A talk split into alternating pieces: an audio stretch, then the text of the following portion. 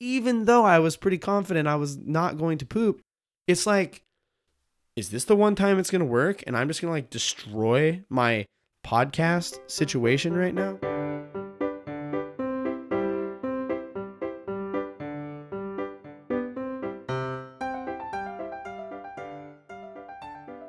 Hello. Welcome back to Privy. Privy is a podcast about bathrooms recorded from a bathroom. I'm your host from the hot seat, Hunter Hoover, and I love toilets. This week, my buddy uh, introduced me to a new app, and we will cover this app on the show at some point. But essentially, this app allows you to log your logs and it maps them for you, which is great because not only can you see where you've pooped, but you can see where your friends have pooped. It's a delightful, delightful thing to be able to track and now share with others. So, um, thank you for sharing this with me, and I'm very excited for the future use and coverage of it. So, yeah, good week. But it's almost May, and this week, you know, we're we've chatted about laxatives whenever that comes up. We always have to remember our fiber buddies. You know, when you're talking about laxatives, you you can't really go wrong in the area of fiber it up. Like get some fiber in the situation, mix some fiber up in that. You, you're gonna be doing better. Um, we've also discussed the idea of sound to cover up the noises that you are making in your closet of leavings. And whether you're listening to this, an episode of Privy, or you're listening to something else, or you're just playing racket over the sound of your butt cannon, it is what it is. But here is the idea there's this idea in bathroom culture that seems to want to combine these two things laxatives or things that make you soil and sound that you play while you're in the bathroom into an urban myth for the centuries the brown note.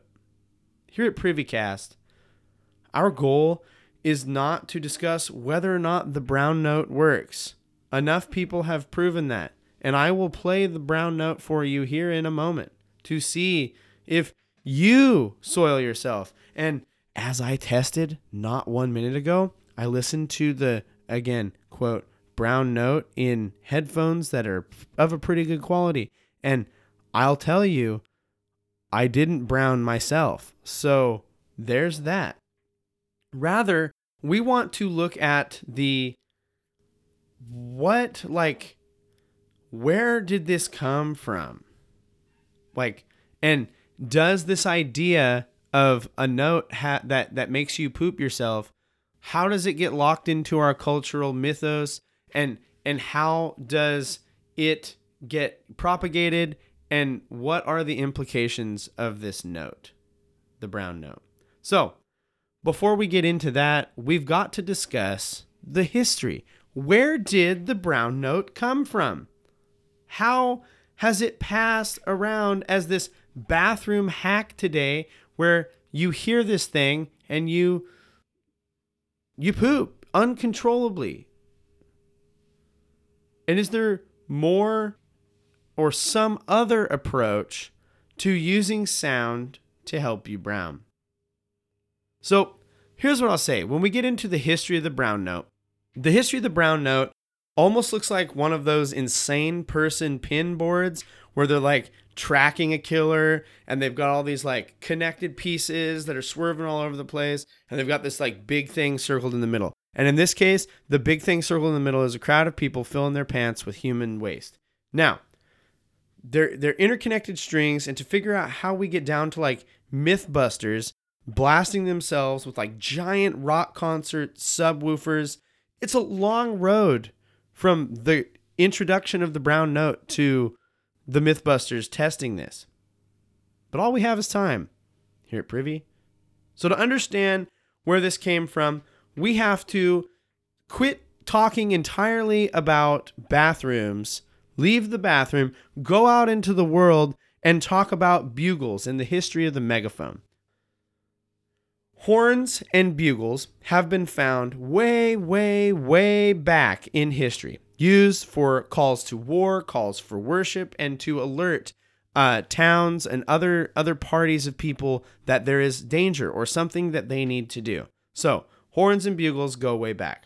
You would sound the horn, one toot for charge, two toots for retreat, that type of thing. We get the idea. Horns have been in use for a long time for calls to arms, calls to gather, etc. But the horn or bugle, if you've ever played one, is good at emitting tones, but it doesn't serve well to project the spoken words of a person's voice. Thus enters the introduction of what we would call today the megaphone. And, you know, they, they're taking this same shape that is able to project a noise from a horn or a bugle out to the far reaches of others to hear. And the Greek actors in, in Greek plays were reported to wear these fun cone shaped masks that would help project their voices as they acted. And these were like early voice emitters, and they're like a later stepping stone to the invention and use of what came to be called speaking trumpets. They these speaking trumpets again derived from these horn mask things that the Greek folks would wear. These speaking trumpets look exactly like a bugle, except instead of a traditional mouthpiece that you would you know elephant honk into um they had an opening that you would put up to your mouth and you would shout into this and thus magnify your voice out the end of the trumpet the main use for this were seamen sea men men at sea to project their voices to other ships and harbors from a distance you pull up to a harbor. You don't have radios. This is back before radios. We're going way back. You pull up to the harbor. You you know get your your mouth trumpet ready and you call out to the harbor for like instructions or things that you would need to do to land your craft in the thing. So, you have these mouth trumpets, they're being used everything is going great. And later, um, these same like trumpet things were used amongst volunteer firefighting groups to communicate with their teams over the roar of the fire. And it, it, it's just an excellent invention. Like the speaking trumpet, it's a good idea, especially when you don't have like electronics and stuff to communicate like at a distance. Now you can like communicate instantly within a vicinity speaking trumpet. Good idea. The stage is set now to introduce what is considered to be the first appearance of the brown note, or as folks who first heard it would have called it the prince's breath. In 1841, a former seaman who quit his days at the ocean and became a blacksmith, his name was, and this is just like I think what he became known as because I could not find his his full name, but colander. He he took the speaking trumpet that he had used uh, during his time at sea and said, "What if it was bigger? What if I made this tiny speaking trumpet into bigger, more power?" As Mr. Toolman would say. His invention, later called the the colophone, um, he would speak and people heard it from all around. So, dude's a blacksmith. He's got metal. He's like welding together and like putting together this metal big contraption that you would speak into and it would project your voice way up and out. Kind of cool. What if it was bigger? He was commissioned to build a bunch of these colophones for circuses and music halls and safety organizations because it was an easy way to speak and have a multitude of people hear it at one time. The thing was massive. The report on it says that it took 10 horses to drag one of these on a cart. It's too big. It's very big. And he would modify his invention and he would add like a whole bunch of attachments and modular settings where you could change the pitch of your voice or the volume of the sound that you emitted It's like a big freaking voice changer thing in the 1800s. This Colander guy built a giant voice changer and he sold it to circuses. He even had a, a, a helmet set up so you could like have a support and then like use it for a solo singer. And the notoriety of this invention spread like the sound of the voices that were hollered into it. Enter the Great Exhibition of 1851. Now, to dive into this, we need to first answer the question that we're all wondering what was the Great Exhibition of 1851? So, the Great Exhibition of the works of industry of all nations, that's the long name of it, or the Great Exhibition, was held in 1851 in Hyde Park, London. Uh, it was a it was like a multi like four to five month thing where and it was the first of a series of, of world fairs where countries from all over the world would come in and they would show off essentially the cool stuff that they had figured out in their industry and all that stuff. And again, this is coming like on the tail end of like a lot of the industrial revolution and folks are starting to build cool things and they want to show it off. And so they have this World's Fair in 1851. The countries come from all around and they want to to show this and the the fair was kind of orchestrated by by um, Henry Cole and Prince Albert. We're going to talk about Mr. Albert here in just a brief moment.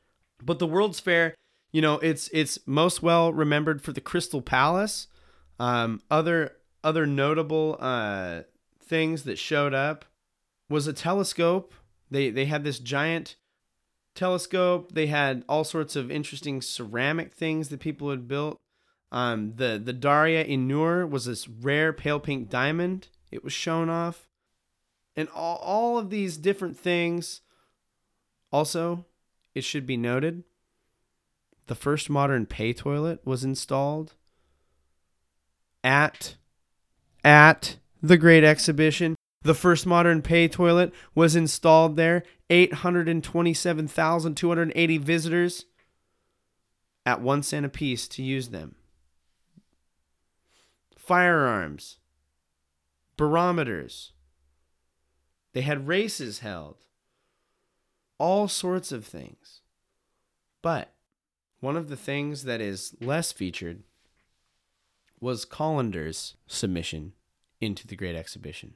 Colander was commissioned by England to build an even bigger colophon, more power. He began building a 110 foot tall horn shaped device to in, in, a separate area of Hyde Park.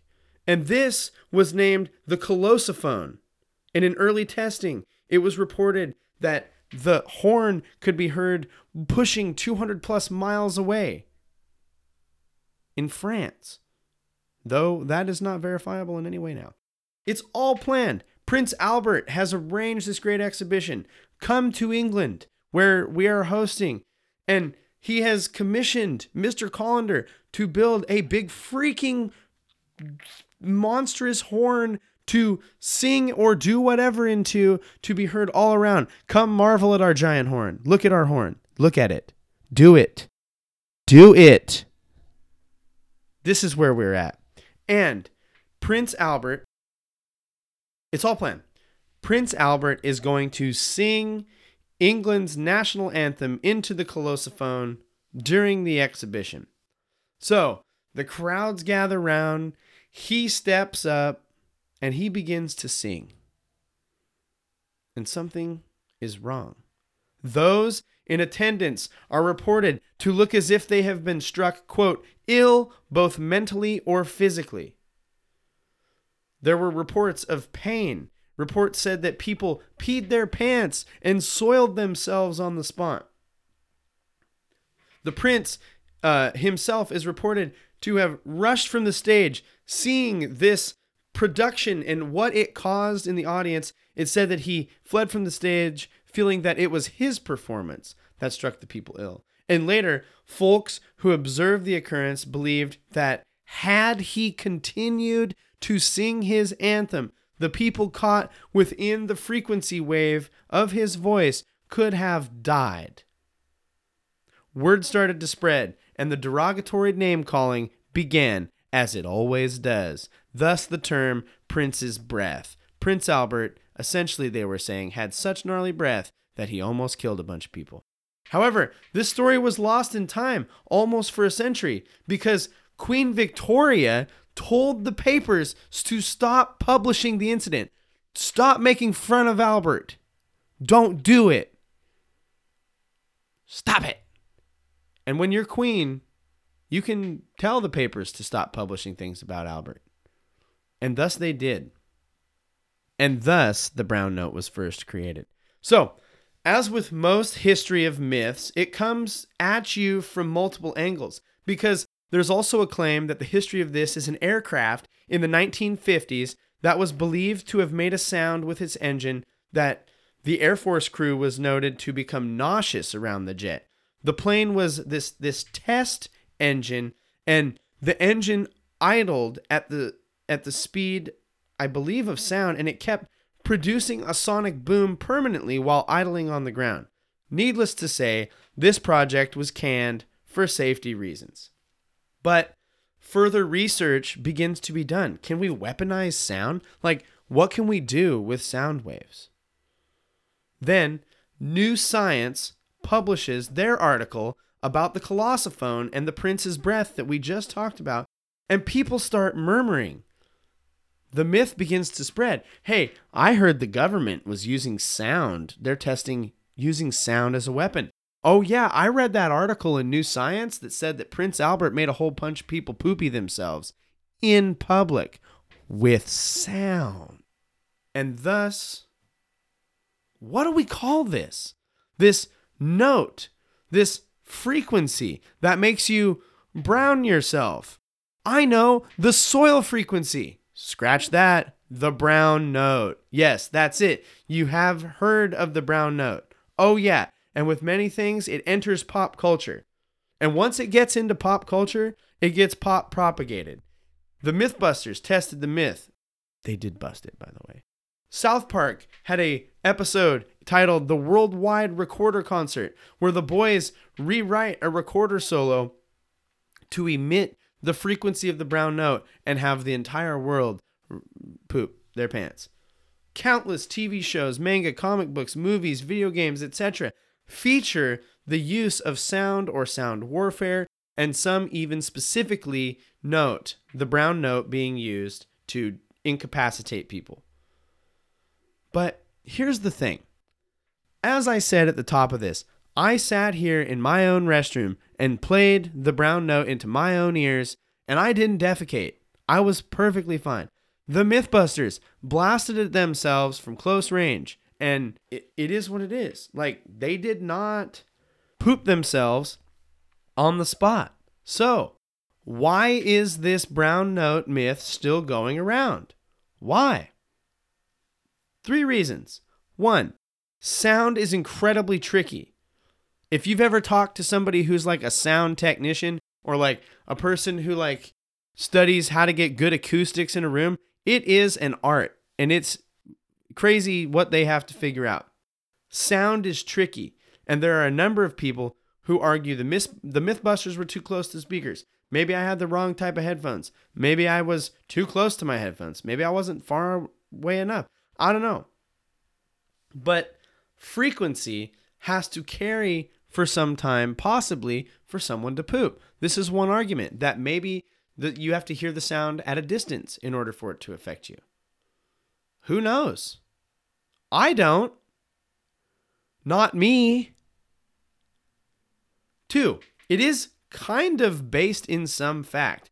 We know that if you blast someone with a sound low or high enough, it can harm them or kill them or cause them to have some sort of a bodily response. So, the idea that you can use sound to produce a reaction or response in a human person, that is factual. That's real. So, it has a little bit of fact behind it. And three, this is a classic example of the MacGuffin meets Schrodinger's cat. So, the MacGuffin is a literary device that causes someone to thus pursue a goal. In this case, you hear about the brown note, and thus it causes you then to pursue wondering and pursue the adventure of discovering the brown note. However, here's the thing you know, you hear about the MacGuffin. Oh, there's a brown note. Oh, and now it is its own MacGuffin because you want to know, well, will I brown myself on the brown note? Who knows? But it's also a Schrodinger's cat where once you test it, you can't roll back the clock. Like opening the box to box to check on the cat is the only way, but then the cat will like get out. I don't think that's how Schrodinger's cat works. I'm not a person that knows that. That's not my thing.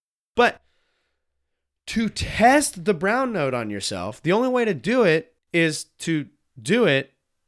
But if you poop yourself, that's bad. So there's this like one part's fear. I don't want it to work on me, but I'm also overly curious. And thus it is it sets itself up perfectly. Perfectly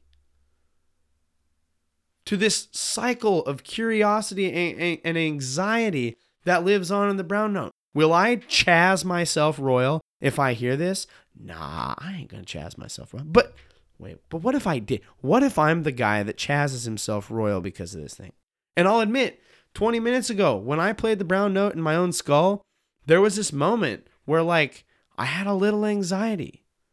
Even though I was pretty confident I was not going to poop, it's like is this the one time it's going to work and I'm just going to like destroy my podcast situation right now cuz like I can't defecate that hard right now. I got too much stuff going on.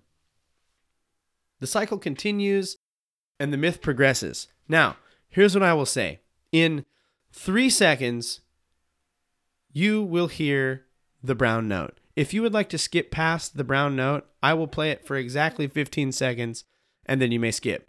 So, you will hear the brown note in three, two, one.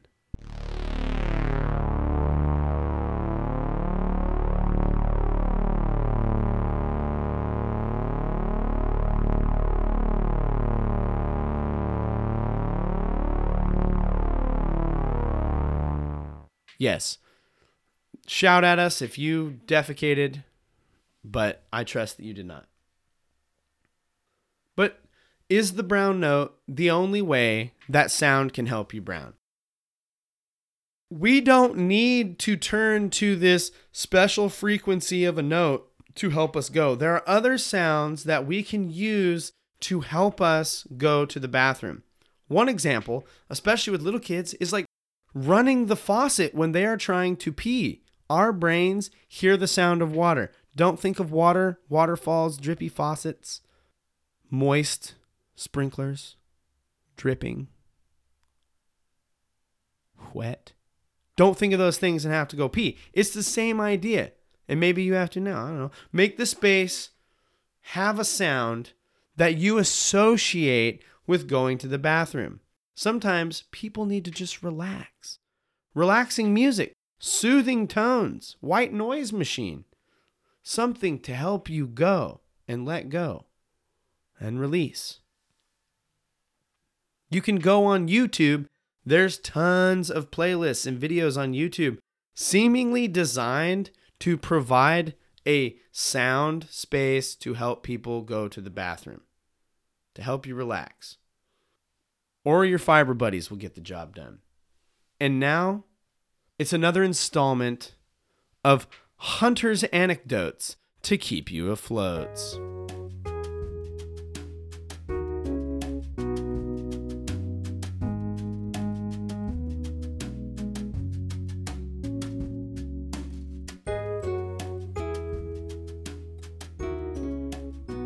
Today's story is one, filled with shame and regret, and two, probably oversharing. But here we go. Um, today's hunter's anecdotes is the last time that I remember pooping my pants. And no, the brown note was not involved. As I remember it, you know, we, my parents used to have this cabin um, about an hour away from where we lived in Montana growing up. And you know, we would regularly go out to this cabin, and one of the great things was that it was in the mountains, and mountains have much more concentration of snow. And there was this this area near where our cabin was that I will just call the beef jerky plant because that is what it was. It was this place where the best beef jerky in the country, and you can argue with me on that point, but high country beef jerky is the best best beef jerky that you're gonna get. They made this jerky on this site. Yum yum meat stuff. And there was this hill that was like kind of on the beef jerky's property, but like not really on the property. They also would like start and end, I think just start. I think it was a start point for some of the Iditarod races was right next to this hill. And so we would take our plastic sleds and stuff down to this hill and go sledding. It is incredibly cold. So we are bundled to the nines. And you know, you're sledding and you're you're exercising because you got to walk up the snowy hill. And as soon as you got to walk up a hill, when you add snow, it's twice as much work. And something that happens when you fill your tum tum with lunch and then you do exercise work stuff, it makes your body need to poop and produce the leavings of what you ate. And you know, we're you know, we're a little bit away from town and we're all snowy and wet and it hits me. I have to go. I have to poop bad.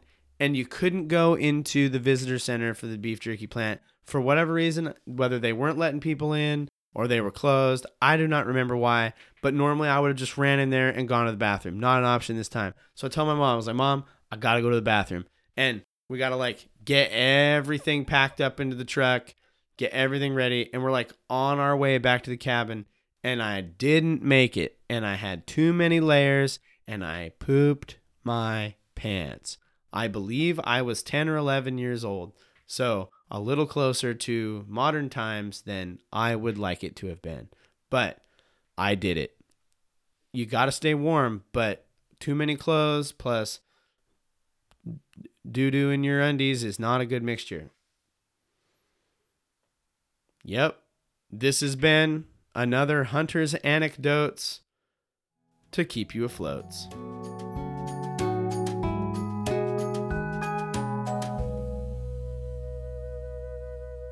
If you have a comment, want to say hello, just want to connect to us, shoot us an email. We're privycast at gmail.com. You can also find us on your favorite social media. Pick one. We're probably there at PrivyCast. Please follow us. We'd love to hear from you as we continue to build this community. If your podcast listening device or program of choice allows you to leave a comment or a review, we would love you to do so. Leaving reviews is is great is a great way to help others find the show leave us a review, and if you leave a comment, we'll try to read it here. Please share the show. We would love for you to share the podcast with a friend. Word of mouth is huge in getting um, the show out there and getting the information about bathrooms into the hearts, not just the ears, the hearts of the people around us. As always, we want to thank Kevin MacLeod for the use of Barroom Ballet as our intro and outro music. You can find Kevin's music at incompetech.org. His music is licensed under copyright 4.0. Thank you, Kevin. We'd also like to thank Poddington Bear for all the colors of the world for the in, in the use of the Hunter's Anecdotes intro and outro. You can find Poddington Bear's music at poddingtonbear.com. And now, this has been another episode of Privy. And as always, don't forget to flush.